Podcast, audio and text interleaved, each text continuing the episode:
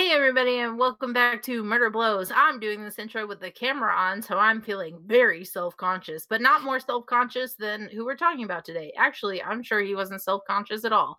We're talking about a man with, I think, like 37 names, and the hair of if Vikings was actually just about rednecks and NASCAR. You might know his name. I'm not going to spoil it here. We're back in action. Cody had to bail because we record our intros at the end. So I'm Violet, and I'm joined by my lovely co-host, Maisie. Tasha. And the only thing cooler than Wonderwall is our sweet, sweet intro music. So let it roll.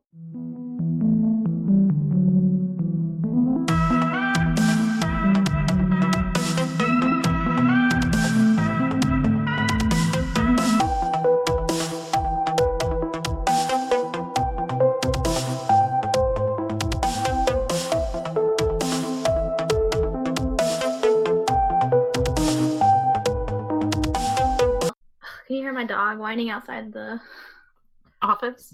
Outside the office. COVID-19. How's everyone handling their quarantine isolation? Maisie, is your place of work closed?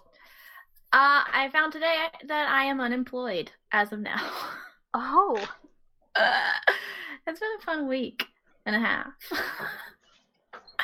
I just filed for unemployment, and everything else is just kind of up in the air. Unemployment bros. So, oh, you guys too? I don't know, just me. Oh. Yeah, just me. Six. Oh, no, I live in Pigeon Forge, where everything is exactly the same. I have been busier than I normally fucking am. I'm pissed off about it. Note to self, Cody has the corona. I mean, note to self, this city won't shut down because of tourist money. So, like, even though certain attractions are shutting down, the parkway is, like, still full of everybody from every other state that has shut down. Because they're like, oh, this won't affect me. Yeah, this won't affect me. We'll go to Gatlinburg. Yeah, exactly. Kids, old people, you fucking name it, they're here. Bad news for Pigeon Forge. Las Vegas shut down today. Mandatory 30 days. Nice. Damn. Love that. Yeah, not here. No. I messaged the Department of Health and bitched. Fair. Good for you. I was like, this is bullshit. Yeah. Wow. Love that. Wow. Love that for us.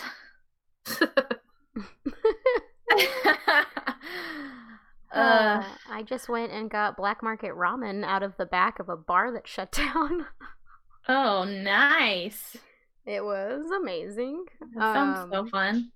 Apparently the guy quit his real day job to open a brick and mortar ramen shop. And coronavirus. So the bar that's letting him use the space in the kitchen is closed. So he's like, fuck it, I've got noodles. Venmo me for noodles. Good time. I'm gonna just mug a bunch of people for their toilet paper and then set up shop. Also a plan. $20 a roll. I mean, it's getting there. Also, every day I destroyed my toilet paper. Oh, I'd kill my cats. That's not true. I love them. But I'm anxiously inventorying the toilet paper at the end of each day, and it's getting close, friends. Down to one spare roll. Oh, nuts. Really? Yeah, I didn't plan for the shit apocalypse, apparently. No, I know, right?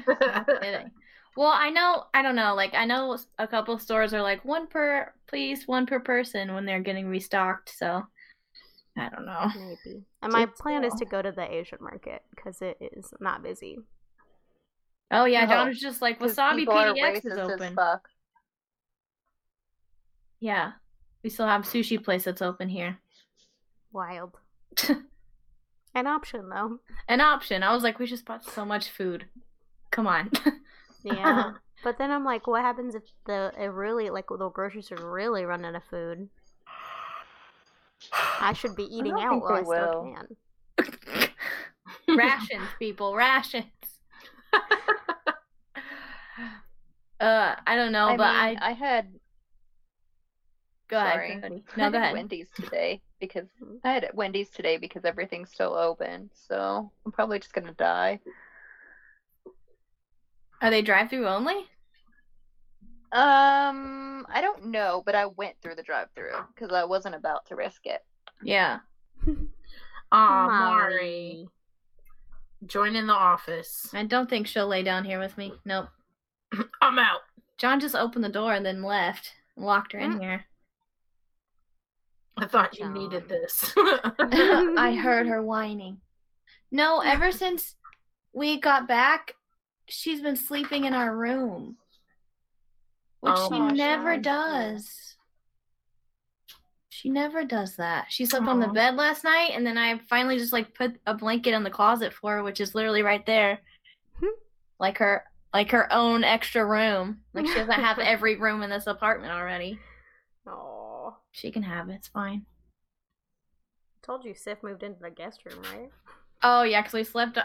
He, wanted to... We were laying on that bed, and he tried to get up there before us. It's so cute. Siffy. Little Siffy. We took him to the dog park on Sunday, even though we're not supposed to leave the house, but... You can leave... Okay, here's the thing. You can leave the house. Outside is great, because there's so much space. You don't have to be around another person. Yeah. You know what I mean? So, going on hikes, doing literally anything outside. Cody, you could walk around your backyard and be fine. That's technically a hike. Yeah. I do. But I mean, it's self quarantine and social distancing are just don't be around other people if you can help it, but you can't avoid things like the grocery store. And also outside is free. Outside is super free. Super free. Some Karen sat down on the picnic bench near me, though, and I wanted to be 6 feet. I would have started coughing. That was my trick in the grocery store. Did I tell you guys that? No, that's hilarious. If I see people hovering over things I need, I just start aggressively coughing in their direction. Oh, my God. Trigger the allergy. I'm a pretty good fake cougher since I've been smoking for 20 years. So, wait, not 20 years. I haven't started smoking when I was 9. I started when I was 13. So much better. The whole 4 years. But no, yeah. So I can muster up a good old scary cough, and people are just like, oh. That's perfect. I love it. I think you won. I won the coronavirus. I think you won COVID-19. I'm doing my best. I'm watching infection movies, which is obviously the most tactful thing to do. You're really doing the most out here. Earlier today, I was at the park with Mari, and I was like, I think I'm really depressed. I think I should get off social media to avoid all this COVID talk. I think I've taken in too much content over the last couple of days. And Violet's like, give me more infectious diseases. I know. I told Jeremiah I was too depressed for Criminal Minds last night. Dude, I'm right there with him, though, honestly. That's usually my jam. And I'm like, can I just watch Claire from the BHS kitchen try to make Girl Scout cookies and lay here for 38 minutes and 48 seconds? Thank you. I watched Frozen 2. Oh, see, we watched Monsters, Inc. last night. So nice. You just do whatever you can, you know? Oh, man. Sorry, go ahead. No, I just said Disney Plus. Oh, shit. Okay, so I've been, really not wanting to talk about this because I know it's awful. But, the Biden Bernie debate, I couldn't help it but laugh so hard. Fuck you, Violet. Fuck you. A lot of people... Their Bernie face was covered by a thing, and all I could think of was in Monsters Inc. Yeah, when they turn around and the M is just in front and covering his face. Well, and his face is also his body, but thank you for that clarification. I was I feel awful because this is so rigged. It's not even funny, but also Monsters Inc. is tight. That's really hilarious. But Mike Wazowski still calls his mom. He's like, Mom, did you see me? I was behind the cover. I'm on the cover.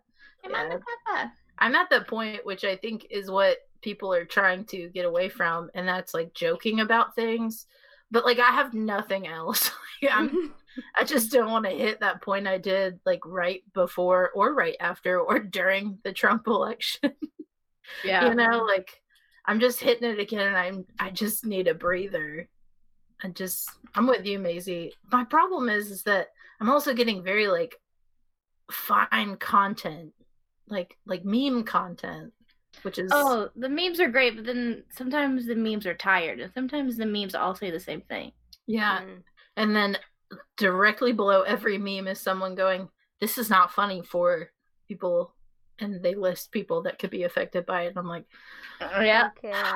You're right. I know. I'll stop laughing. Hide your grandparents. Hide your kids. Yeah, hide your autoimmune disorder, folks." Stay in if you're diabetic. Just stay inside. Asthma, friends, not for you. No, none for Gretchen Wieners. None for Gretchen Wieners. What about hepatitis B? Oh, is it B or C that I hate more? Go. Run into the world. Go. Be free. It's B. C is the bad one. Oh, okay. C is the real shit. I think Hep B is serious too, but there is a vaccine for it. So, so how serious? No, I'm just kidding. Vaccinate your children. I saw Jim Jeffries posted this, and I was like, "This is the most me humor ever." He said, "I hope when they come up with a vaccine for the for COVID-19, all you anti-vaxxers stick to your guns." Yeah, no fucking kidding. John saw that on your story and goes, "Huh? Do you see what Violet posted?" My man. Like the mozzarella stick situation all over again. What mozzarella sticks? I'm glad I wasn't the only one that didn't know that reference. Oh, no. It's your fault, Maisie. Do you want 8 mozzarella sticks? No, God, that's too many. Oh, yeah. Oh, yeah, I did post that one. Jeremiah goes, "Hey, you see Maisie's story?" I love that guy. Oh, God, that's too many. Oh, God, that's too many. Do you want 8? What do you say? Deep fried and served with a side of marinara. Yes, thank you. That's the perfect start to my meal. Okay, but I am like an appetizer whore. Like I'm one of those people that if someone was like, "Do you just want to get all appetizers for the entire meal?" I would be like, why would I do anything else? Yeah. That means I could have 8 different plates. Which is funny because I don't like tapas. Let's get to the real bottom of this. Yeah, not a big tapas person. Wild. As most tapas are just appetizers. Just appetizers. Made for like 3 people instead of 6, which is way more logical because I am more commonly to be around 3 people versus 6. The chances I'm in a room with 6 people are slim to movie theater. Not at Regal's, you're not. Oh, yeah. They shut down. Yep. AMC, I think, did too. Wild. While we're still talking about COVID, all right, things like that, I think it's good to bring up, I don't even know where to start. This is so wild. There's a lot of shit going on right now, and a lot of people are, you know, like, as we said, unemployed. And at least in the service, like food service area, a way you can help out. My friend Michael said it in a really great way. She was like, if you would just donate to certain links, like you would tip your barista when you go. So like think about making coffee at home, then doing like a virtual tip. A lot of restaurants and coffee shops and bars, if you check their Instagram, they have these things called virtual tip jars, or they have GoFundMe pages set up. And this is not a handout because these are like food service workers that have legitimately lost their jobs that we don't know if we're getting jobs back. And a big part of our income was tips.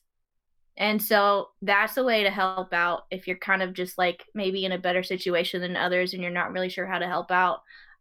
Always check Instagrams for your favorite bars, your favorite coffee shops, your favorite restaurants. If you have a favorite barista, if you have a favorite bartender, you have a favorite restaurant that you go to a lot and you just want to help them out in general, see if there's a way that you can contact the shop itself and support the people that work there, because they may not work there anymore. And I know for at least for the state of Oregon, there's a 4-week ban on food service places like bars and restaurants and coffee shops. So we won't really know anything else until the next 4 weeks. I'm sure it's different in other states because that was something our governor put in to place. But if you have, the same goes with like artists. If you have a favorite artist on Instagram, if you have like literally anyone that has a small business, go check them out, see what they're doing, see what's up with them, see how they're doing. Also things like this, like call your friends, call your parents, call your grandparents, like just check in on your people and tell them that you love them. Because this is not, we're all trying to do the right thing. I feel like with social distancing, besides the South, I was just there. I can verify Cody's testament that everyone is just living their regular lives and it's really stressful. But, you know, I think there's small ways we can help each other out. Like I said earlier, it's free to go outside. While I'm on the supporting small businesses soapbox, you could absolutely and should absolutely check out arcadiangrooming.com and blankslatelabs.com. We talk about them every single week. They're some of our best friends.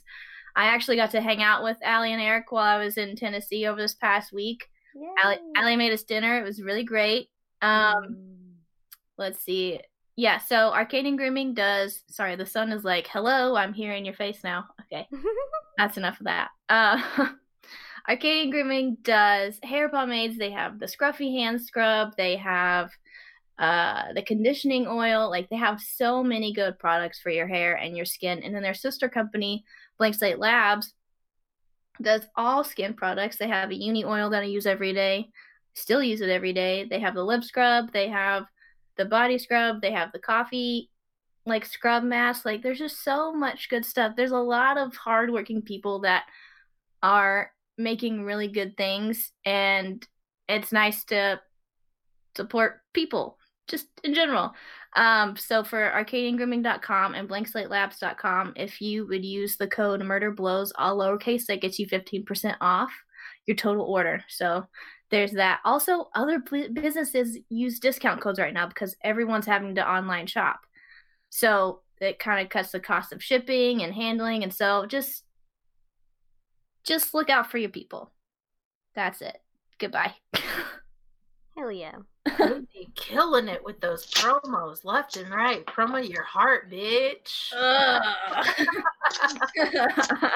Everybody call their senators and representatives and make them pass something to where everybody gets some kind of mandatory government supplement, because I feel like that's the only thing that's going to, like, allow some people to live and die, honestly, because we're going to need people that live on tips, people that live paycheck to paycheck, that can't afford a disruption. Like, they're going to need help and they need paid.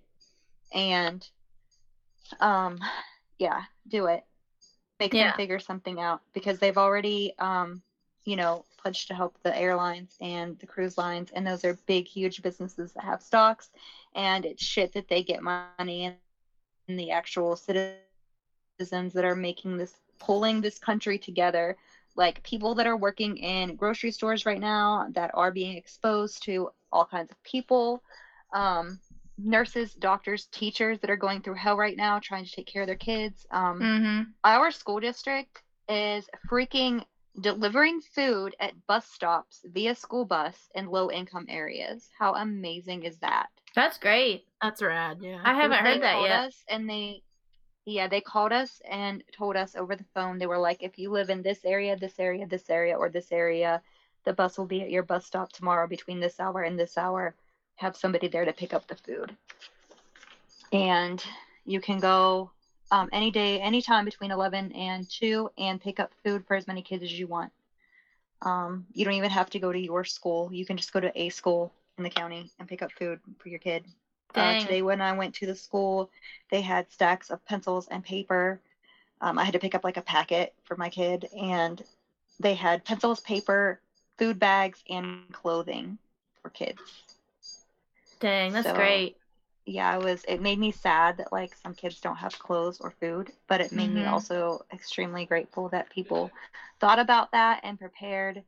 And, you know, there's even some moms that have been on our local website, and they're like, you know, we're not struggling yet, but we're both working full time and getting as many hours as we can get. And thank you so much for whoever prepared these lunches, because they were grab and go, and I was able to feed my kids very easily today. And I was just like, that's amazing. Yeah. Precious. So, and you can also, like, if you feel the need, if you're getting really bored, you can, I'm sure, safely volunteer at not food banks, but places that put food together. I'm sure they have all kinds of, like, stay 6 feet apart and wash your hands and wear gloves and sanitize and don't sneeze or cough or anything rules. But I know there's, like, Meals on Wheels that needs help, like, getting food to older people and stuff like that. I'm sure you don't have to come in contact with anybody. I'm sure you just pick up the food and then leave it on the doorstep or whatever. So that's things you can do if you live in, like, an urban area and you want to help your neighborhood. Yep. Second Harvest is still accepting volunteers. Just got the email this week. Yep. Exactly. One thing that we don't talk about is that the podcast does have a tip jar. We don't talk about it because we do this for funsies. But in this trying times, if you want to support Maisie and Violet, there's a tip jar link. The other thing to do is really watch what businesses are doing right now and decide on how you're going to vote with your dollar when all of this is over. For example, grocery store chains that won't be named that are unwilling to pay their employees sick time and are instead trying to get other healthy employees to donate their sick time, their earned time off, to other people so that they don't it's motherfucking Whole Foods. It is. Ooh, I didn't know that. Wealthiest men in the world cannot pay to give his employees sick time. Motherfucking Jeff Bezos. Marriott isn't firing people. They're reducing them to 0-hour schedules so they don't have to pay unemployment insurance premiums. So, Marriott, fuck you. I want to shout out to Taco Bell. Taco Bell is paying people sick leave. Get it, Taco Bell. Hell yeah. I'm not going to get coronavirus from Taco Bell. That's right, you're not. Because people who are sick aren't coming in. So thank you, Taco Bell, for that. 3 a.m. drive-thru? No problem. Thank you, Taco Bell. It. I like that we just, like, dumped on all these big corporations and we're, like, fucking hype for Taco Bell. Love Taco Bell. Look, at least they're also politically neutral, which is weird for fast chains. Most fast chains are Republican based in their donations because they don't want to pay people $15 an hour. So even Mitt Romney right now is like, give these people $1,000 a month. So also Taco Bell started that tuition program like Starbucks has. Yep. I don't know what Starbucks is doing. I'm waiting to see if I can get rehired with them. So, so no shade onto Starbucks at all. Neutral shade. As far as I know, they're drive-through only here, but that doesn't mean shit because here is different than the rest of the country, except for Florida. Apparently, everybody's on the beach of Florida. My Floridian friends have been like, "That is not us. Those are tourists. Don't blame this on us." Yeah, they're all tourists. All the dumb ones. Sorry, guys. Fuck, I had something so cool to say. No, I didn't. I do have something cool to say. Yes, good job, Violet. But my voice is cracking for some reason. I think it's midlife crisis puberty. While you are locked in your home in self-quarantine, if you have that capability, or if you're made to, I would suggest getting a fuck ton of snacks at the grocery store. Maybe not clearing them out as hard as the toilet paper aisle, but I mean, go off. And while you're dining on your snacks, you can listen to the Snack Pack podcast. Wow, sorry, tongue twister. When Maisie first told us about it, I was like, that is the best idea for a podcast ever. Because I'll tell you what, as much as I love hearing about true crime, reading about true crime, watching true crime, listening to whatever, it does get kind of exhausting on your mental health. it kind of can wear you down sometimes. Like we've all kind of talked about how we're too depressed to watch Criminal Minds. Yeah, it happens, but I'll tell you something I'm never too depressed to do, and that's fucking eat. In fact, the more depressed I get, the more I eat. Plot twist. Amen. Yeah. So my rations are going fast. Right.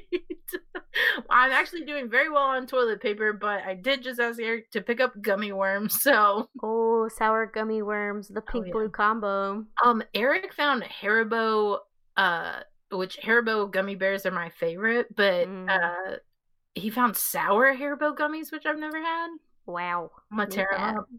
But anyways, we talk a lot about the Reese's episode. I think that says a lot about us as people. Also the chip episode I hear is, I wanted to say crunch-tastic, but I guess I said it out loud. So Ruffles roulette. So anyways, give that a listen when you need a break from us. Also, the newest episode comes out. It'll be out by the time this is out, but it's on Serial. And while John and I were gone, they snuck into our... They didn't sneak in. Michael was house-sitting for us, but they... got a bunch of snacks for us when we came home, which was super nice, but there's cinnamon toast crunch churros and Eggo like blueberry waffle cereal on my counter from that episode. Churros one, and I was like, I'm nervous, so I'm going to listen to the review before I buy them. I tried it. It was really good, but I'll let you listen to the snack back because they must have other crazy flavors. I think they just did a crazy flavor episode for cereal, which is so fun. So into that. Yeah. Because that's me. It's either like Lucky Charms, Captain Crunch, or something I've never fucking heard of. Yeah. The end. I can't wait. I used to be a cereal-holic before I was lactose intolerant. I didn't know you could develop allergies, by the way. Wild. Most people do. Crazy. That's how it works. This podcast will kill you has a new episode on lactose intolerance. Gross. I love that. I hate lactose intolerant now. But yeah, I used to eat a lot of cereal, but now like my special lactose intolerant treat, even though I use soy milk, but I hate it, is like old people cereal. Like I think it's like a Raisin Nut Bran crunch, but it's not Raisin Bran. It is not Raisin Bran. It's, I don't know. It's a like tan box. It's loaded with fiber, and I can kill a box in one day, easy. I love it. So that's so exciting. Also, blueberry Eggo waffle cereal. I know. I'm really excited for it. I haven't tried it yet. Fruit Loops. Fruit Loops with marshmallows are my favorite. That's wild. I do not like Fruit Loops. I was like, aren't they all with marshmallows? But no. I was like, Fruit Loops, what the heck? It's so good. You don't belong there. Get out of my box. Didn't they have just the marshmallows for a while? Just marshmallows? Yeah. Yeah. So wild. You can buy just the marshmallows on Amazon. They're always stale, though. Don't take it from me. That's true. Ew. That's unfortunate. I too have been disappointed in life. Spend your money dollars on stale marshmallows from Charms. But you know, it's not a disappointment. Oh no. I know. Murder. I really set myself up. So, I've had a heavy week, and I was like, I need something that's kind of light, kind of fun. How about this? And then I was like, this case is about to blow up, and I'll talk about it in the end. Today we're going to talk about... I always find the people with the craziest names. Okay. Joe Schreibvogel, a.k.a. Joe Ryan, a.k.a. Aaron Alex, a.k.a. Cody Ryan, a.k.a. Joe Exotic. Whoa. You ever heard of him? I wish my camera had been on every time you said an AKA, because each name is so much different than the last. Joe Exotic, you said? Mm-hmm. Huh. No. Can't say I have. Never heard of him? Really? Cody? No. You guys! Okay, sick. Cool. Okay. So, Joe was born Joe Schreevogel. He was born in Garden City in Kansas in 1963. How many times can I say in? We'll find out. He was born into a strict Catholic family. They were farmers, and for the first 13 years of his life, Joe's convinced that him and his 4 siblings were merely born to be farmhands. The family then moved to Wyoming, and by the 1980s, they moved to Pilot Point, Texas. Nothing really happened in Wyoming worth talking about. Let's see. Well, Pilot Point, Texas is just north of Dallas. Joe was really only close to one of his siblings, his younger brother, Gerald. They really bonded over their love of animals. They spent a lot of time outside. They would try to, any wounded animal they found, they would bring it home. Joe was a future Farmers of America. And like I said, they're really big into nature. They watched all kinds of nature shows. Joe graduated high school in 1982. I'm really kind of going through a childhood part because it's not anything that special. Graduated in 1982, and he became a cop right out of high school in a neighboring town called Eastvale.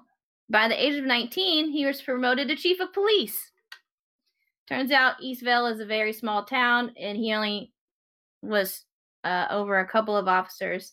The crime rate was really low. In Joe's early 20s, he was kind of figuring out his sexuality, and he hadn't told his parents that he was gay, but they found out when his sibling outed him. Joe's father handled this by shaking Joe's hand and made him promise not to come to his wedding, or his funeral. His wedding, that was weird to say. Yeah, his dad found out he was gay, made him shake his hand, and made him promise not to come to his funeral.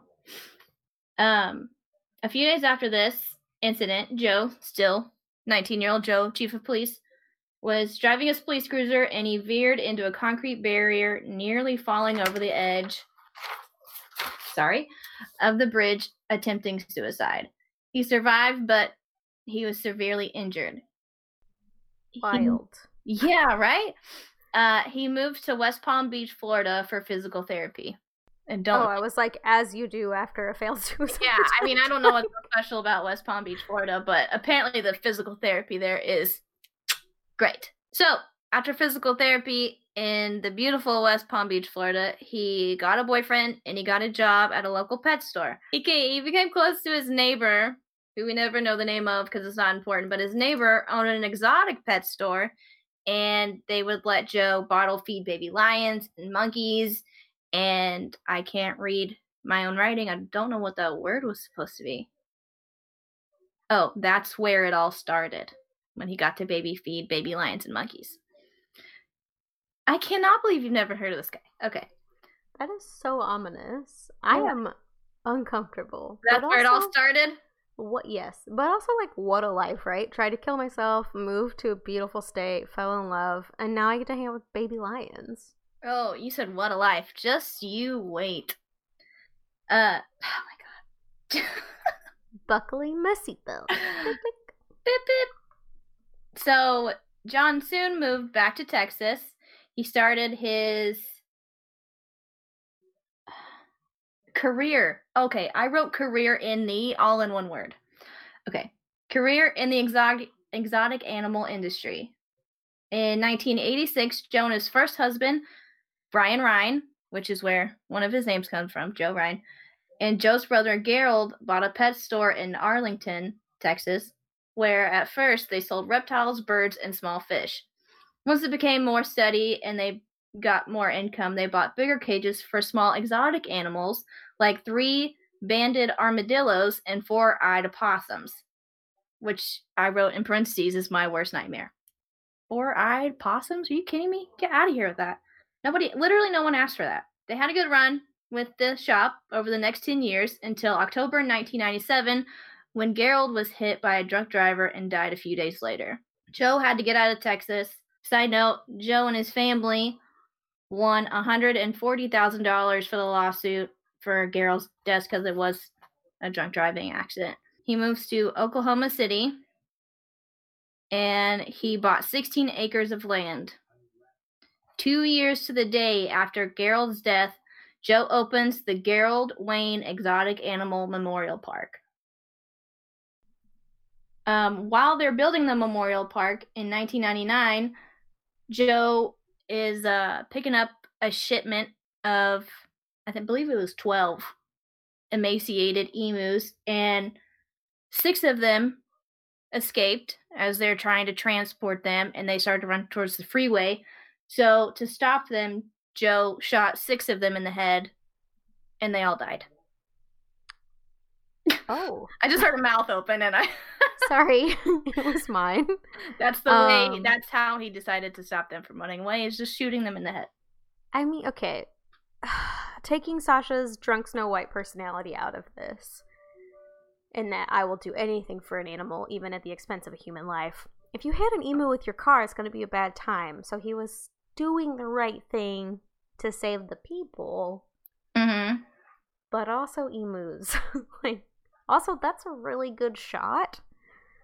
Because emu heads are not that big. They're not that big, and they run fast. So yeah, and their heads bobble when they run. So he's been, all of his life, he's been, you know, out with these animals. He's been out running around. He's had guns in his house all of his life. Yeah. And I guess a headshot's better than getting hit by a car. Yeah. He's always been a self-proclaimed redneck, so. It shows. So local law enforcement and the SPCA blasted him, quote, blasted. And he was arrested, but the grand jury declined to indict him on animal cruelty charges. Maybe it's because they were running out to the street and he was just trying to help out. Anyway, so the park opens anyway, and it turns out once people hear you have an exotic animal sanctuary, they want to bring you all their animals. So his first few animals, he got a deer, he got a buffalo, a mountain lion, and then a bear. Just people drop these things off.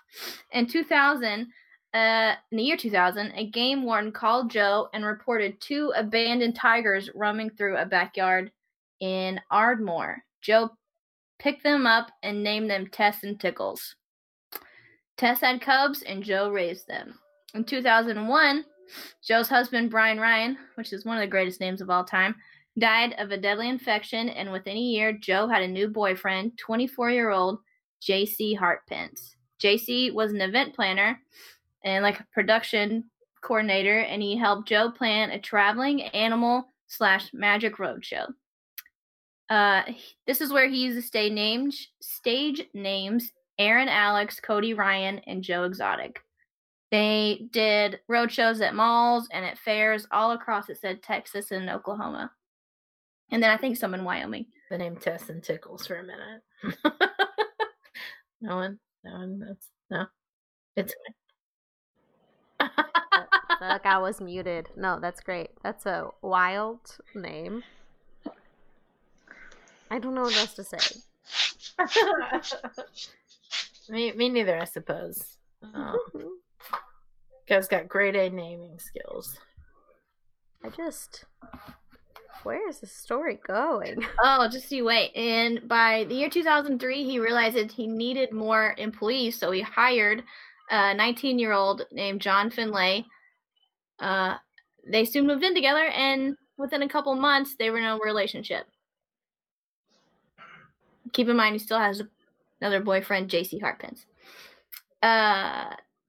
JC and Joe aren't doing that great. JC's started to get addicted to drugs, and he wanted the memoriam to become a rehab and release sanctuary with large enclosures where animals could had room and could roam around. And Joe wanted to buy more animals to breed them, and so he can make a gigantic pet exhibit, essentially.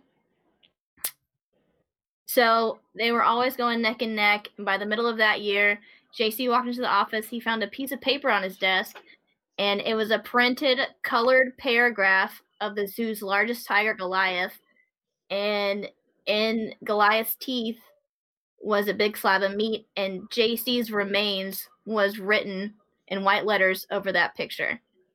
And it was obviously in Joe's handwriting. So this is just Joe messing with JC. A couple of nights later, J.C. waited until Joe fell asleep. He pointed a loaded gun at his partner's head. Joe woke up when the gun made like a cocky noise, and J.C. said, "I want out."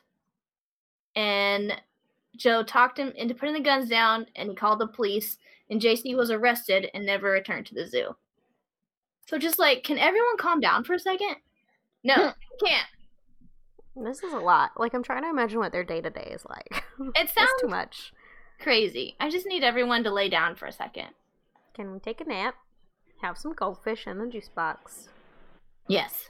And no. Approach this normally. Right. No, we can't. So at this point in time, Joe Exotic is known for running this quote-unquote animal sanctuary, but it's starting to come out that the conditions that the animals are having to be in are not that stellar. They don't have a lot of room. So he's out doing this roadshow. He began to get more scrutiny from animal rights groups and federal regulators. So in July of 2004, the Oklahomian, the newspaper, published an article about a crippled lion cub named Angel who'd been born at the zoo and is a possible result of inbreeding. And there's a quote that says, "No legitimate animal sanctuary would allow this to happen." And that is a quote from an activist who is Carole Baskin. So remember that name because she is a key player. 3 years later, in 2006, the U.S. Department of Agriculture suspended Joe's license for 2 weeks and fined him over $25,000 for the long list of violations, including failing to provide adequate veterinary care and failing to remove feces from animal enclosures. A year later, people from PETA published a video showing what they alleged was the mistreatment of animals in Joe's zoo and the animals that he used in the roadshow. PETA's footage showed employees discussing irregular feeding schedules, swatting animals, and in one case, striking a tiger with the butt of a rifle. Which, how dare? Like, who? That's so brave of you, and so... brave. Definitely than like a... Why would you get so close to a tiger that you could hit it with the butt of a rifle? First question, why would you do that? First, and why? Yeah, what is happening? Drugs. So PETA really criticized the zoo for allegedly churning out litters of tigers, lions, and bears, and other exotic animals. He liked to do this thing where he had one tiger and one lion breed, and he called them tilligers, or tilligers, but I like to call them tilligers. Oh, yeah, I was like, he's wrong on both counts, because it's a fucking liger, bro. I know, which is a much better name. But he's like, I won't call them tilligers. Tilligers. All right, okay, go off, you weirdo. So, let's see. Mistreatment of animals. Local and federal investigators arrived at the zoo to investigate the allegations, but ultimately no charges were filed. So by this time, this is only a 16-acre zoo, had more than 1,000 animals. That's not okay. That's not enough room. There were more than 100 tigers. They had lions, chimpanzees, leopards, baboons, alligators, and smaller reptiles. Let's see. How does one redneck know how to take care of all those animals? That's a great question. Alongside of the growth of his nonprofit zoo, Joe expanded his for-profit ventures in the zoo's gift shop, included Joe Exotic branded skincare products, not sponsed, alcohol, and condoms. He later opened up a bar 2 miles down the road from a zoo called Safari Bar, and then a pizza joint called Zooters. And he was building a brand. So, I really am so surprised that Violet has never heard of this guy, because he is 1,000% someone that would have had his own reality TV show. I don't know. Oh, I thought you meant because he named a pizza restaurant Zooters. Well, that, and just like, he's so... you can watch him all over YouTube because he has his own YouTube channel. No. Yes, called Joe Exotic TV. We'll talk about it in a minute. God. But it's like 10 years old, and there's so much stuff. He's so like outlandish, and like bleach blonde mullet. He's got his eyebrow pierced. Just like, wow. Yeah, just like tattooed. Like, just, he's such a character his whole life. I don't know. It's weird. Yeah. So he's building a brand. Okay. So before I mentioned Carole Baskin, we're going to talk a little bit about her now. They are the two rivals in this story. So Carole is working out of Tampa, Florida. She's an animal rights activist. She's been paying attention to Joe's work, we'll say, slowly over the years. A little bit about her. She was born in San Antonio. She was raised in Florida. She wanted to be a veterinarian when she was a kid. In 1991, she married Don Lewis, a wealthy real estate investor. Soon, they bought their first bobcat named Winsong, which is not something I would think to do is name a bobcat or get a bobcat. They saved it from the animal auction, where one bidder told Carole that she planned to club the cat over the head and stuff it. Carole and her husband quickly realized that Winsong needed a playmate, or else she would tear their home apart. Yeah, get your bobcat a friend. Maybe not a dog. So they found a man in Minnesota who agreed to sell them a second bobcat. Carole was horrified when they arrived, and they discovered a metal shed full of bobcats being bred and slaughtered for their fur. So her and her husband Lewis decided they wanted to take back as many as they can. Does anyone want to guess how many bobcats they went home with? 18. 32. Cody? I said 23, but I was on mute. 56. Whoa. Price is right. I win. But also, oh my god. How do you do 56. How big is that you all?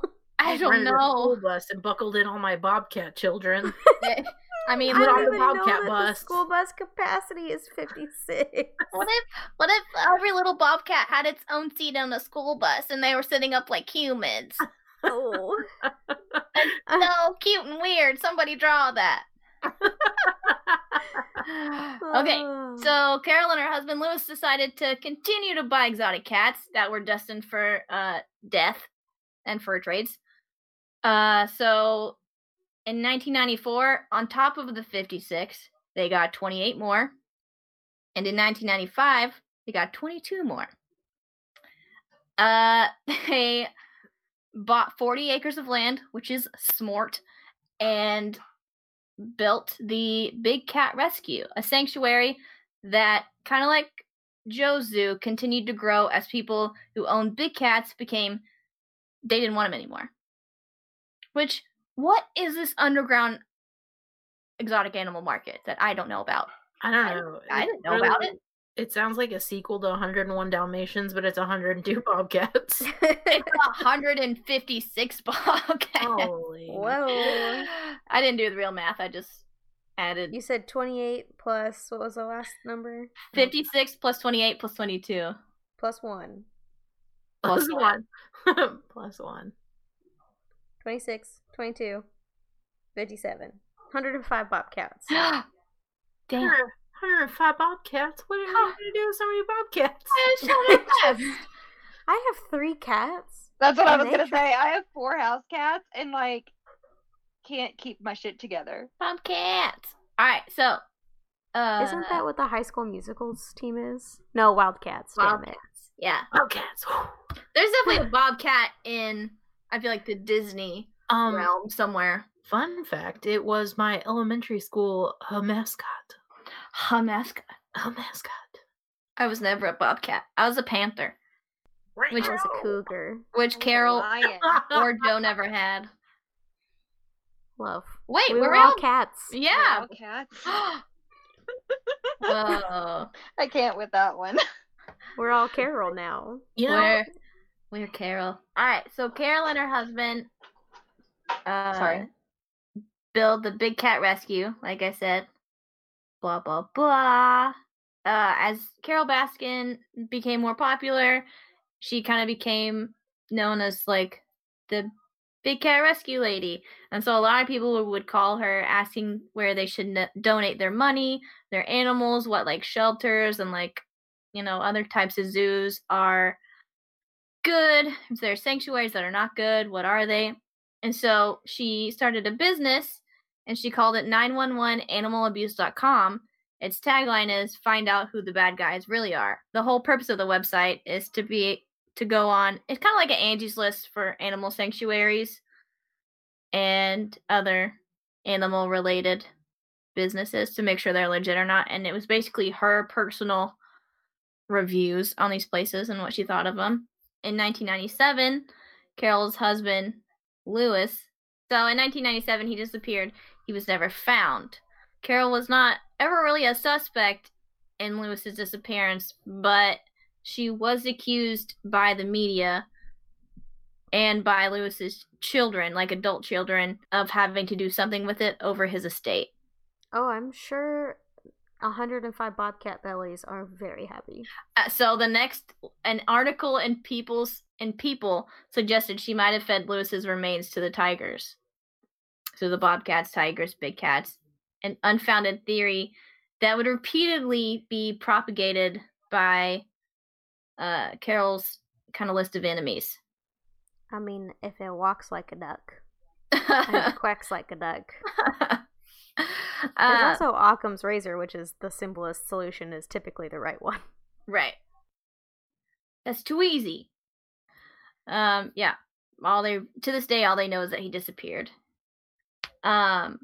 Many exotic animal owners and private zoo operators really didn't like Carole Baskin for tracking that site would track their USDA violations and alleged misdemeanors of animals. She wasn't really liked in the exotic animal community. She once opened her mailbox to find it full of snakes. Okay, but how does one orchestrate that? I don't know. Just, very quickly. Here you go. Pillowcase, untie the pillowcase, shove the pillowcase in the other way, pull the pillowcase, close the door, Yeah. Wild. Even the pillowcase would have been smarter than me, just, having a tote of snakes and being here you go, point A to point B, really quickly. So, despite all of the hate she got, she was even, attacked in a parking lot after a Wildlife Commission hearing. She still searched online for news articles about traveling exotic animal acts and private roadside zoos like Joe's. And her and Joe went head-to-head. She would write a comment in one of the papers about why she believed that they were doing breeding animals so that people could pay to pet the cubs was wrong. She soon realized that she was reading a lot about the same person, which was Joe, but just under various names like Cody Ryan and Aaron Alex or whatever. So she would go ahead, as he was going on his show with the malls and stuff, she would go ahead and call the malls and the fairs that he was supposed to be at, that he had announced he would be at, and she would warn them about the unethical behavior and the treatment towards the animals. So she began to get phone calls and concerns because her sanctuary, the Big Cat Rescue, was starting to sponsor the traveling road shows by Joe. And so people called and they were concerned. They're like, what are you doing? This is the exact opposite of what you preach. And Carole realized that Joe had begun using the Big Cat Rescue name and logo to advertise his shows. So in 2011 of January, she sued him for federal court for a trademark infringement. They went to court back and forth. They dragged on over a year, and this is when Joe started to refer to himself as the Tiger King. This is where he starts posting on YouTube on Joe Exotic TV. He left a comment underneath an article about the zoo by the local Oklahoma. The comment said, "Dear Carole Baskin, quote, you should watch my show this Tuesday as it is going to be about your backyard zoo and why you have never found your husband's body. The next time you step foot in my business, you better run and hide real fast and real far. And this is a promise to you for Christmas. You want to take this BS to the next level, let's play. So if you're up to it, you don't know how crazy I can be." End quote. That was all a comment. I'm uncomfortable. I'm in danger. All right. So Joe's chilling out at his zoo in December of 2013 One of his employees brings in a friend named Travis Maldonado. Travis had been struggling with meth. He was wanting to work around animals. He thought it would help him recover. Joe liked the guy, and he decided that he would hire him. And less than a month later, Joe, Travis, and oh my God, what's his first name? The 19-year-old, Finlay. Oh no, John. Travis, Joe, and John all got married. Wait. Yep. Okay. Yep. They all got married. He's a gay polygamist. Like he's married. They had the ceremony in a dance hall across the street from the zoo. Surprise! The ceremony was zoo themed. Oh, tasteful. Yeah, some of the flower girls were monkeys. The ring bearer was also a monkey. Yeah. This is like Violet's worst nightmare. Literally the worst. Thanks, I hate it. That's fine. So even though they were all married, the relationship between Joe and John kind of began to fall apart. John kind of felt that Joe was being manipulative and controlling, and all anyone ever talked about was the park, the zoo. So he said they rarely ever left. It was kind of like a cult situation. Joe had become obsessed with his web TV episodes. They wanted to get more views. He would do like wild stunts with these animals to like, get views and stuff. And then Joe had enough and he was ready to leave. Let's see. On August 18th, 2014, John, the husband, attacked Joe in the back parking lot, and John was arrested and charged with assault and battery. So that's like how many boyfriends for Joe that are just like not in his life anymore? 4, I think. So if that wasn't bad enough, he lost the copyright infringement lawsuit that was filed by Carole. Remember when he stole her logo? And it was resulted in him owing her $1 million. So he filed for bankruptcy. He dissolved the Gerald Wayne Exotic Animal Foundation Memorial Park, which was registered under his name. He had his associates from a new entity called the GW Interactive Zoology Foundation, which temporarily kept the park safe from Carole, like from her lawyers. So basically, he found a loophole. Joe had become increasingly paranoid that the animal rights groups were sending spies to his zoo, so he repeatedly posted social media photos and videos of himself firing weapons and toying with explosives, warning animal rights activists to, quote, "don't fuck with me." He also frequently harassed Carole at his TV studio at the zoo, so on his YouTube channel. For Carole and all of her friends that are watching out there, this is a quote. For Carole and all your friends that are watching out there, if you think for 1 minute I was nuts before, I am the most dangerous exotic animal owner on this planet right now, end quote. Another quote is, and before you bring me down, it is my belief that you will stop breathing. Got that? End quote. So he's literally throwing guns around near where there's animals on his YouTube channel. He's screaming at this Carole person. He's just like, don't fuck with me. In another episode of February 2014, Joe brought up a blow-up doll with a blonde wig, which was supposed to be Carole.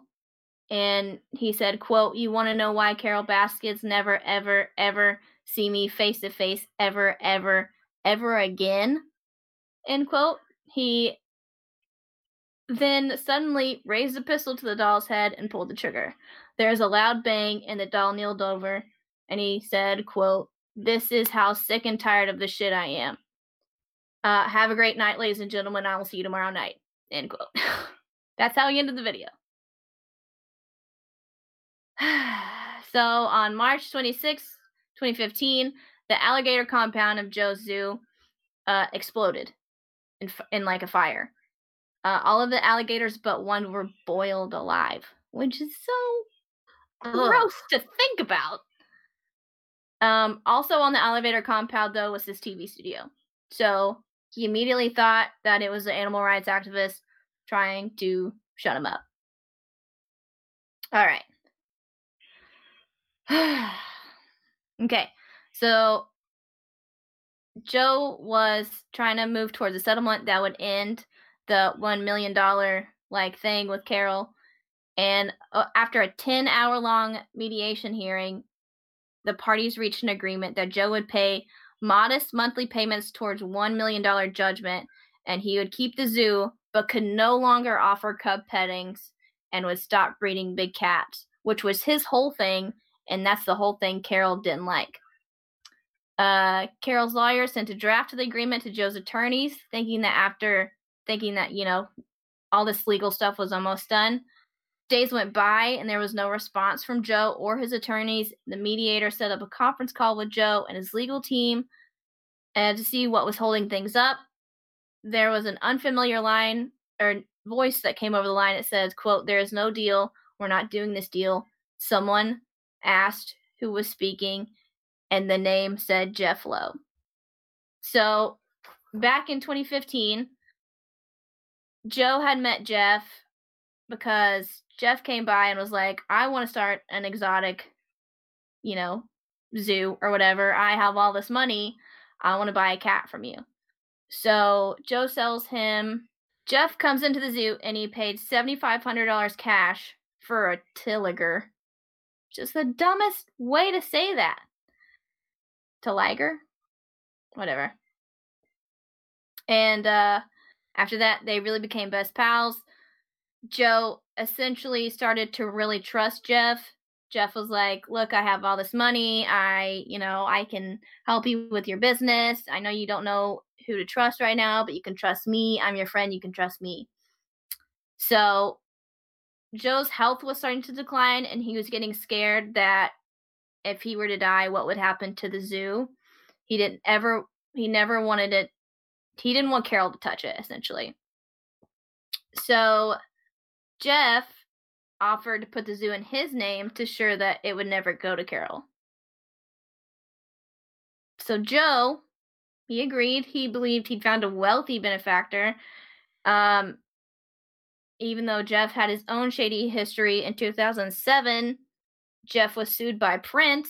Yeah, the Prince, like the musician Prince, for allegedly selling clothes with Prince's trademark symbol on them. You know that symbol that Prince made up? His name. Yeah. Yeah, but he like turned his name into a symbol. Yeah. But he put that on clothes and tried to sell it, and he was sued for $1 million, and Prince won, obviously, because he's Prince. So Jeff moved to the zoo in Oklahoma, and he lived with Joe in the main property house. Let's see. They never got married. Jeff was married to a woman. They both had strong personalities, and their, you know, like, tensions were high. There wasn't really a lot of money coming in, and now someone that none of the workers really knew co-owned the zoo. This whole time, Carole's still trying to collect that $1 million from the logo scandal. Let's see. So this new guy comes into the zoo. He just starts hanging around. His name is James Garrison. He's a strip club owner. He also wanted to open up an exotic animal theme thing. He wanted to do a bed and breakfast situation. So he went ahead and bought some tigers. Oklahoma just sounds crazy. I've never, ever, ever heard of an exotic animal bed and breakfast. All right. So,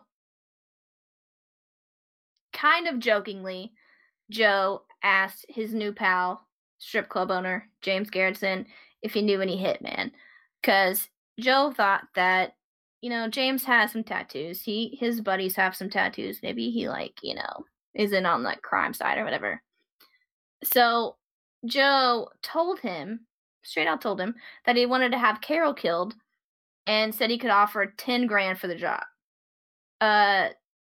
James is like, no thank you, I can't do it, but I can look for you.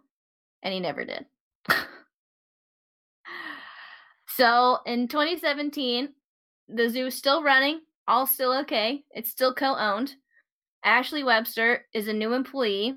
She walked up to say hi to Joe and Jeff, and she overheard them talking about Carole. Joe sees her, turns to her, Ashley, the new employee, and asks if she traveled to Florida and put a bullet in Carol's head for a few $1,000s.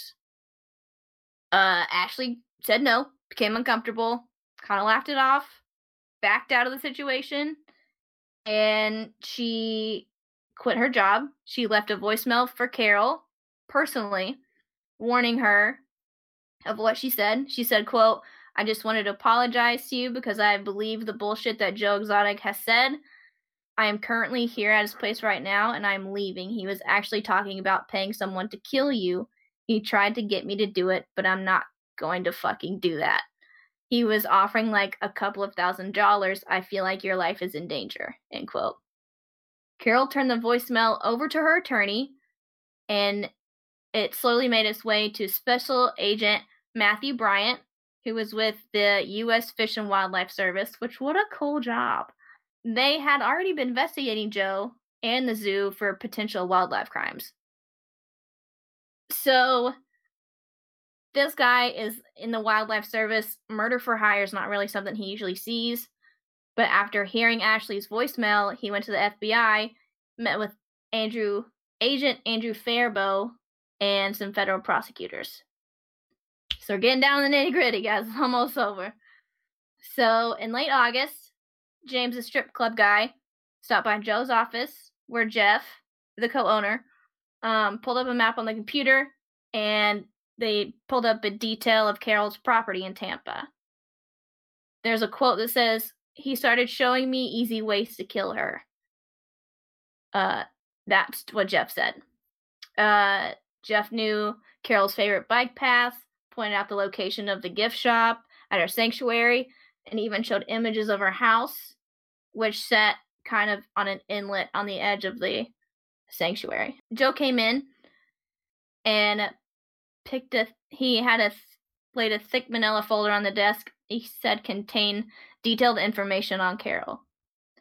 And it's not really clear whether Jeff was plotting to end Carol's life, like whether he was serious about it, but I feel like it's pretty serious if you've got her house pulled up, like her personal house. So James becomes increasingly uncomfortable with all this, and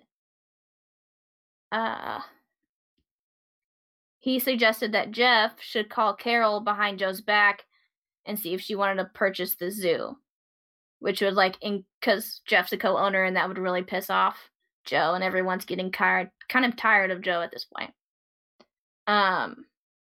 Jeff said that if the zoo sold to Carole, he'd give James a cut, $100,000. He told James to let Carole know that all of Joe's files and computers would be included in the sale.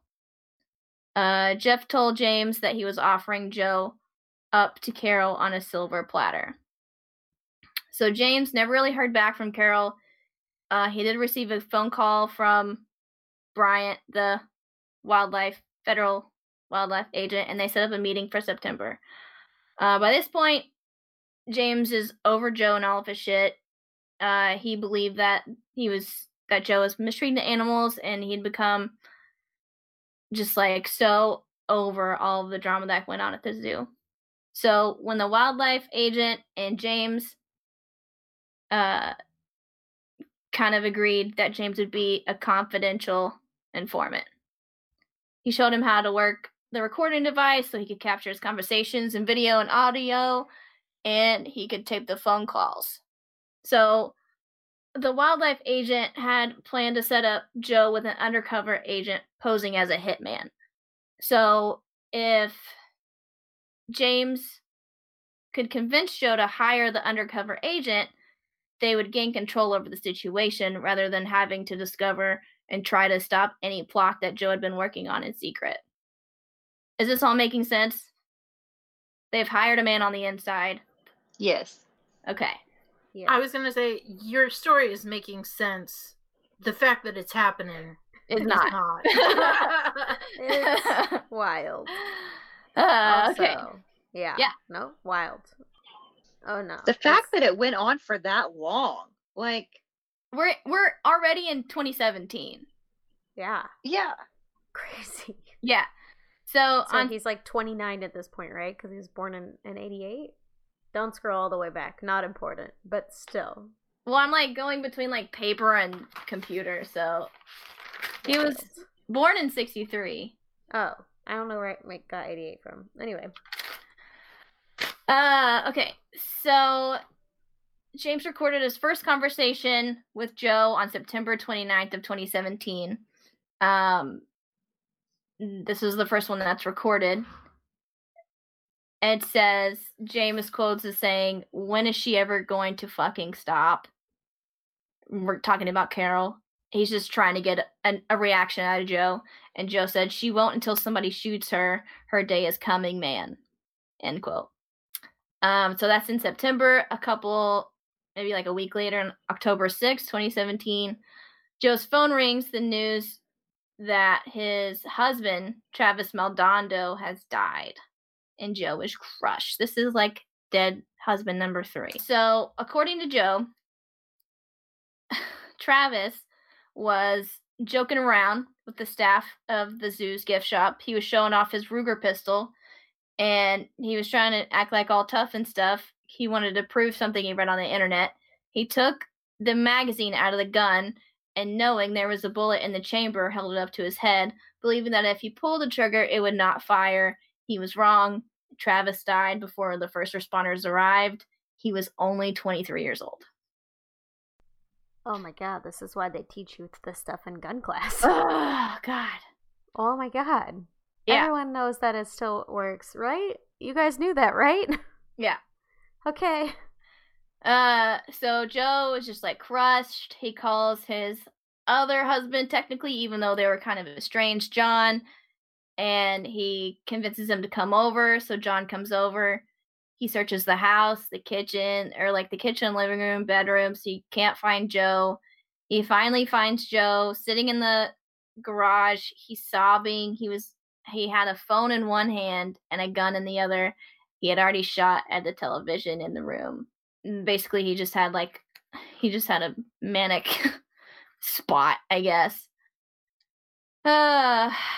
So Joe's just kind of like floating at this point. Like he's not really, him and Jeff are really butting heads. It's not going good at the zoo.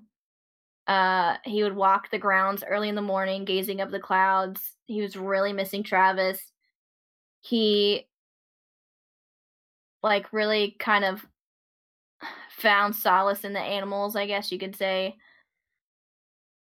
He did start to believe that the zoo no longer presented what he'd wanted when he first opened it in his brother's memory. There's a quote saying, "I have all these animals on display suffering so I can suck donations out of people." That's, yeah, basically you do.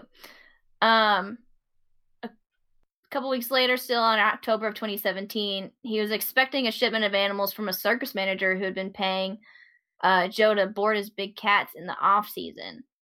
So a longtime zookeeper employee, Eric Cowie, Joe needed to make cage space for the incoming animals. There were some new employees on hand. Joe told Eric to lead them away from their cages. Joe then selected 5 aging tigers and pulled them one by one, firing a shotgun into their skulls. He killed 5 aging tigers. That's terrible. I'm so sorry, Jelly, for listening to this episode. What? What the what? Eric had been in charge of caring for the tigers. Tigers were named Samson, Delilah, Lauren, Trinity, and Cuddles. And he said they were perfectly healthy. If he just said, the guy was shocked. Eric was shocked. Obviously. Joe is beginning to let go of the zoo and his animals. One thing he wasn't letting go of was his war with Carole. So one of the news one of the zoo's newest employees at the time was a maintenance man named Alan Glover. He had worked with Jeff before. He's a sixth grade dropout. Gotta live your life, whatever. He had a long list of felony convictions. He had a teardrop tattoo under his eye, got while serving in Louisiana. According to Glover, Alan, the maintenance man, one night at around 11, he had just gotten off of work and was returning to his trailer on the property. He found Joe at the front porch of the shop. He had heard Joe talk about Carole, and he already knew, this is a brand new worker, and he already knew that he was asking someone to kill her. So, you know, he's like, I obviously have this teardrop tattoo. I could do it if he wanted. Joe offered Glover $5,000 up front for the job, and Alan Glover said yes. So Joe strategized about how it could be done. He suggested that Alan use a crossbow or a long-range rifle and target her while she took one of her long walks on the trail outside of her house. So James, remember that guy from before, the strip club owner? He caught wind of this plot, and he wasn't really sure what to make of it. So he called Jeff to get some more information about Alan Glover, and he recorded the conversation. So he said, he's, quote, he's serious, but I don't think he's capable without fucking it up. He's reckless, he's careless, the whole fucking crew is like a clown assassin. That same day, James recorded a phone call with Joe. They discussed the plot to kill Carole, and it said, as long as, there's a quote, it says, as long as we don't get caught red-handed, we got this. Joe told James, quote, but if they bust him red-handed, me and Jeff got our story down where we fired him and he just went off the deep end. So that's their story. If this Alan Glover guy gets caught trying to kill Carole, they just say they fired him. He's pissed. So this is according to Alan, who agreed to assassinate Carole. One day in mid-November, Joe handed him an envelope full of cash. He went back to the trailer to count it, and it was only $3,000 and not $5,000 that they agreed on. But Alan didn't care. He didn't really trust Joe. He just wanted to leave. So as far as James knew, the plan was for Alan to buy a bus ticket, travel to Tampa, and kill Carole. James had relayed the information to the federal wildlife agent, and they planned to stake out the zoo and several local bus stations on that day to see, like, where he was going to leave. So when Alan got on the bus, they arrested him and Joe. But Alan had a bad back and wasn't about to travel across the country by bus. So when he departed for the airport in Oklahoma City, so the wildlife fed and James are like, what the fuck? You can't do that. Like, so without knowing Alan's whereabouts, the wildlife agent Bryant and another agent Faribault decided to call Carole and warn her. So they called her and told her there was immediate threat and that they couldn't tell her much more. Carole began to take precautions. She installed blinds in her house, which get blinds. Hello. She got security cameras. She used to ride her bike to work every day, and now she didn't do that. She was scared her mailbox would be rigged of explosives. So she cleared, like, any of her work vans, she had them cleared out entirely. Let's see. This is all just about her. Okay, sorry to breathe. She's scared someone's gonna kill her. She's taking every precaution. She never really felt safe. She had one night where apparently it sounded like someone was trying to tear through the screen on her back porch. It was just the neighborhood dogs. Weeks passed. Meanwhile, Joe had not heard from Alan. Alan later testified that he had never made it to Tampa. He had no intentions to kill Carole and only wanted to rip Joe off. after he took his flight to South Carolina, he figured he should probably warn Carole in person. He drove down to Florida.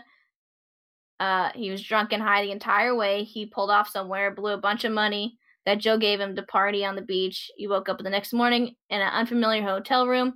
He drove to South Carolina. He never made it to Carole. Joe started to realize that Alan was not going to carry out the hit, and James finally arranged a meeting between Joe and the undercover agent posing as a hitman. So he basically hired this guy, Alan, to go kill Carole, and he took his money and partied and never killed her. So James is like, well, glad that didn't work out. Let me introduce you to this new, not an undercover federal agent, hitman. The fake hitman's name was Mark. He arrived at the zoo in December 8th of 2017. So all this has happened over like the past 3 months.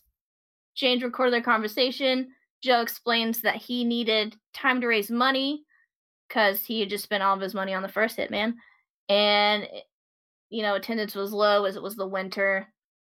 And he offered the fake hitman Mark $10,000, $5,000 up front. There's a quote saying that bitch has just got to go away. He said, just follow her into the mall parking lot, cap her, and drive off. So Joe didn't give any money to Mark yet, and there was no type of transactions. James tried to set up another meeting between Joe and Mark, and Joe was just like preoccupied. 3 days after their next meeting with Mark, Joe got married again.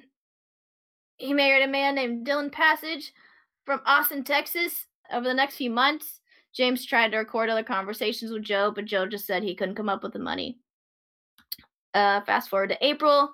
Jeff, the co-owner, returned to the zoo after spending some time in Las Vegas.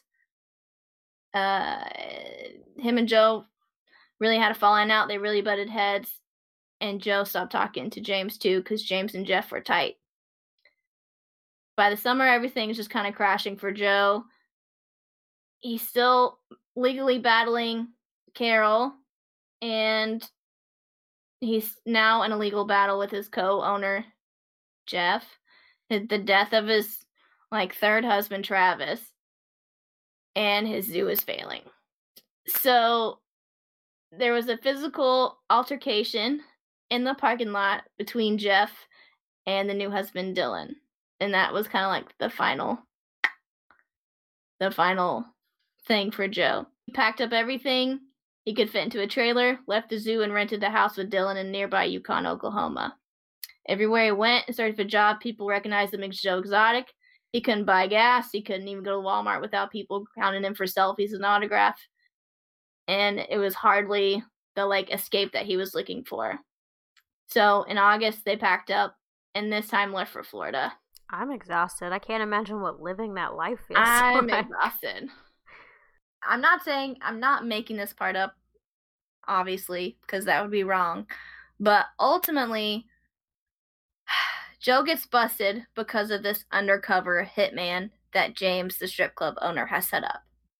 So as far as the details about how and where he got busted, what he was doing, the Daily Beast article has one quote that just says, someone said, get on the ground, and Joe was arrested. I'll read you this little blurb. One night in August, Joe and Dylan they had left the area, I guess. Joe posted a photo on Instagram with the hashtag Belize. They were actually in Gulf Breeze, Florida. Joe... he was washing dishes at the restaurant he worked at, which was a pirate-themed restaurant. On September 7th, he left their rental home, hoping to get a job at a nearby hospital. He stepped out of his Ford F-150 on the lot of the hospital, and then 4 cops surrounded him and yelled, get on the ground. Spoiler alert, Mark wasn't a hitman. As James had told Joe, he was an FBI agent. He's a co-op! There's so many co-ops in this. James had agreed to wear a wire. He recorded the entire plan to kill Carole. Joe never stumped up the cash for the second hitman. He never tried to pay Mark, but it didn't matter. Hours of footage and of audio was played to the jurors in the trial. Then we're going to skip back to this one. So in the courtroom, blah, blah, blah. No one cares what he was wearing. Basically, Joe Exotic stood accused of attempted murder for hire and violating federal regulations and that protected exotic animals. So from what I can gather, he never tried to pay Mark, the hitman that was actually an FBI agent, but they had so much footage and audio on him talking about the plan that they had enough to arrest him. The guy that was in charge of the Lions, Eric Cowie, testified the first day of trial. He told the jury about the 5 tigers that Joe had killed. He remembers Joe calling him a clown. It was, not looking good for Joe. Carole is sitting in the very back row. She's still afraid for her life. Federal agents escorted her between her hotel and her courthouse. She testifies, and she has, receipts, essentially, of Joe's graphic threats. She was composed enough to on the stand and pointed out that what had been shown in the court was a very, very small sampling of what was said about her over the years. She said, quote, "I believe he blames me for everything that goes wrong in his life." They got everyone to testify against this Joe guy, even Alan Glover, the guy that ran away with the money. That's all he wanted was Joe's money. Let's see. Joe took the stand on the trial's 6th day. These poor jurors. He gave a rambling testimony. He claims that he'd been set up by Jeff. He wanted to, he thought Jeff was trying to get the zoo. He accused Jeff, James, and Alan of conspiring against him and running various criminal schemes from the zoo. He said Jeff told him he gave Alan $3,000 so that Alan could travel to South Carolina, and that he did it because he thought he would get Alan out of his hair. Joe admitted to shooting the 5 tigers. He said it was because they were old and in poor health, and euthanasia by gunshot, he noted, is legal. Quote, "In 20 years, I've had 50-plus tigers buried in the back pasture, and nobody gives a damn." Nobody. When confronted with his own record and statements and many threats asking Carole decisions about Alan and the murder plot and the discussions with the hitman, he said he knew that Jeff and James had been up to something, but he was playing along only to gather evidence. So Joe's like, I knew that they were planning something, but I'm trying to gather evidence for you guys. He accused Jeff of everything from drug use to sex trafficking, which none of that was literally never mentioned. Jeff's name was mentioned repeatedly during the trial, and he was never called to testify. Jeff declined to comment for the story, which must have been what a power move, to be so involved and then be like, you know what? You don't get to talk to me. So look, essentially this is gonna be over. Joe was arrested in January of this year. He was convicted. I think he gets 22 years for the murder for hire and the mistreatment of animals. And you're gonna see a lot more of this case. And you're going to come at me with all kinds of corrections because tomorrow, Wondery drops a new podcast called Over My Dead Body, Joe Exotic to Tiger King. And on Friday, the day after tomorrow, Netflix drops Tiger King, Murder, Mayhem, and Madness. So by the time this episode comes out, both of those will both be out. And we'll all know what actually happened. So crazy. I think we pretty much know what happened, and no shade to the other 2 products coming out. I don't know. But all I really want after this is the movie starring Jonah Hill playing Joe Exotic. Oh my god! Fucking who's that lady that's in Sharp Objects? She's got the very timid voice. She plays the mom. Anyways, I want her to play Carole Baskin. because I looked at pictures of both of them, and yeah, I need it in my life. The only other person that can play Joe Exotic is Matthew McConaughey. Wow, that is not what I thought he Patricia looked like. Clarkson. You know what? That would really be a good one. Right. Okay. Hold on. Let me show you his photo. Okay. So. He's a peach. Did you look him up? Yeah. Oh, yeah. Wow. Okay, here, I'll show you. I'll send it. He looks like if Hulk Hogan liked meth. Yeah, kind of. And tigers. Hulk tigers. I'm sure Hulk Hogan is a big tiger supporter. Hulk, can you get back to us on that one? Please call us. I don't want to know anything about the thing that everyone I'm sure asked you about. Just your feelings on tigers. Yeah, so he's crazy. I want to go ahead and say that I pretty much read you an article from TexasMonthly.com. I started out writing things and sprinkling stuff from the Washington Post and the Daily Beast, but I just really feel like Texas Monthly really kind of nailed it chronologically, which is like how I like to tell stories. I don't remember how I came across this, but I saw the trailer for the Netflix documentary, and boy howdy, it looks hilarious. Wild. Yeah, but that's the story of Joe Exotic. I did not do any type of research. I literally just read you an article. This is not for sale, so it's not plagiarism. Cut out what you want. Yeah, he's a real piece. He's a hoot to listen to. He's so outlandish. I'm so surprised Violet at least hasn't heard of him. I know. He seems like the type of character that I would like cringe follow on YouTube. That's what everybody did. That's what any of his subscribers are like cringe followers. And they're like, like if Trisha Paytas shamed lions. Well, he's like super like redneck and like mullet, but then he's also like a gay polygamous liberal. And no one has a category for him, and they're nobody wants him. He looks like he would dead ass be on an episode of Queer Eye. Oh, like to have a makeover? Yeah, like he needs that, right? Jonathan is ready for you in the groomer's chair. Yeah, but then like also take away shiny shirts, tan. Yeah, take away his shiny shirt. Sorry. A tattoo of bullets, like bloody bullet holes in his chest. I know. Gross. So, yep, you can watch him on YouTube, Joe Exotic TV. I think one person's even done like a jailhouse interview with him. That's what I'm like. I'm not worried about how I told the story because there's so much information about him. You're gonna find out stuff you want.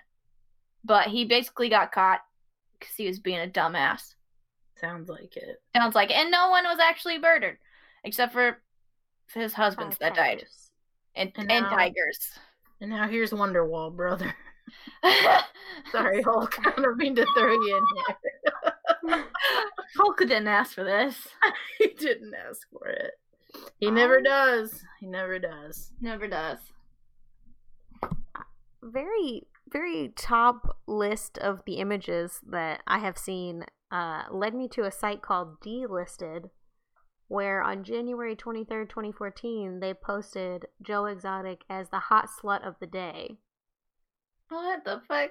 The title has been updated, and it says, update, not anymore. He was a country music singer? Oh, shit, that's another part of it. So in the Netflix documentary, they talk about obviously just the trailer, they play a sample of his music. And there's a song called I Saw a Tiger. Oh, I'm sure he did. Which one's the ones he shot in the fucking face? Oh, that's the old and in poor health ones, Violet. Come on. Oh, God. It literally says, I have officially stripped Joe Exotic of his prestigious Hot Slut of the Day title due to this. This is linked to Joe Exotic has been sentenced to 22 years in jail. Yep. Wild. Crazy. Yeah, buddy. That's not our boy, Joe Exotic. That is not our boy. No one claims him. Thank you for this wild ride. I literally could not tell you which direction it was going to take next. No. I thought we were talking about the husband that mysteriously disappeared. No, that was 20 minutes ago. We still don't know about him. Just kidding. Sorry, husband. Oh. You can cut that out. Thinking more about the husband, though, if I had a wife that was like, yeah, we're just going to keep getting more and more bobcats, I would probably mysteriously disappear as well. You're like, that gif of Homer Simpson streaking back into the bushes. Absolutely. Kind of like that. I think he's still alive. He just didn't want to approach divorce. He's like, goodbye. There's a lot of money tied up with this sanctuary, and I don't care about it. I don't want it. Enjoy your bobcats. I don't want. Nope. That's my story. Wild. Thanks for coming to my TED Talk. To your Joe Exotic Talk. To your Tiger Talk. To my Tiger Talk. Your, oh God, what did he call him? Tilligers. Tilligers. I hate that so much. Hate it. Just call them ligers, bro. For real, Napoleon did it first. Yeah. He came for you. Like, he gave it you that present, and... Who gave you the right? It. Take it back. Take it back! Okay, great. So, yeah.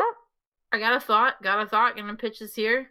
For those of you that are in self-quarantine or self-quarantining, or just have some tips because you're an introvert and like to self-quarantine on the reg, what's your self-quarantine tip? Also, did we lose Cody? Yeah, she had to go. Oh, husband time. Yeah, what's your self-quarantine tip?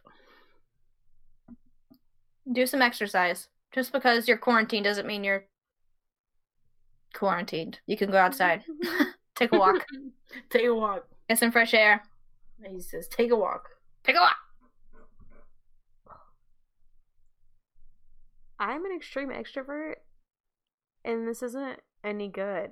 That's why I said, awful. Call your people. I feel like I'm bothering them, but I'm gonna do it. Everyone's quarantined. Yeah, I was about to see if during Maisie and I's gnarly unemployment time, just gotta laugh at it. If we wanted to do this thing weeks ago where we like watch a movie on PlayStation. I used to do it with Eric all the time when he lived like long distance. So like you can still do things with your friends even if they live halfway across the country and are also quarantined. Yeah, let's do that. This is our moment. We can have a Murder Blows Kitchen together. Oh my God. That's one thing I can go live together. Yes. That's one thing I do love. Every time I go on Instagram, like there's 5 different people going live just trying to do different things. Hell yeah. Like the comedian Eliza Schlesinger. Oh yeah, love her. Her and her husband Noah are doing just like pantry recipes, just like whatever you have in your kitchen recipes, and it's nice and fun. And then also, here's some advice: go follow IO Till It Right. They're trying to get a doctor on a live stream to just kind of go on and answer very like general, up to date questions about the virus that's going on, what you can do, and if you're relatively healthy, what does that mean, you know? So there's a lot of really cool people doing a lot of really cool things, and I feel like most of it's coming off Instagram. Love the Insta. Mm-hmm. Good job. You don't see this shit coming from Facebook. I'll tell you what I did see. Bad stuff. I don't have a Facebook, but my mom tells me about it because she has Facebook. Bad stuff. What? Everybody? Uh-oh. Wait, did I give a tip? I'm sure I gave a tip in there somewhere. PlayStation movies. Yeah. Yeah. Hang out with your friends even though you're not hanging out with them. With them?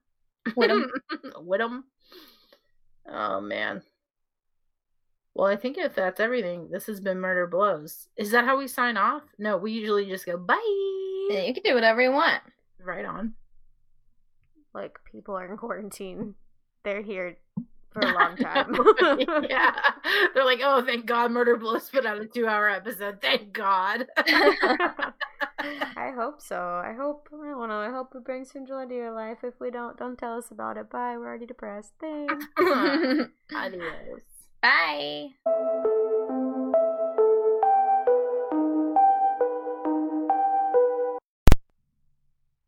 Oh, just everything. That whole story? Yeah. My brain is like, I'm nervous about getting a speeding ticket, but this person got away with threatening a woman's life for years for, like, inappropriately, like, handling animals, wildlife, for money, ran a shitty YouTube channel, was apparently the hot slut of the day. Just like, how do I get there? Why can't it be me? I guess I just need to get a tiger. Oh man, I'm half impressed that my existential crisis was captured on recording, but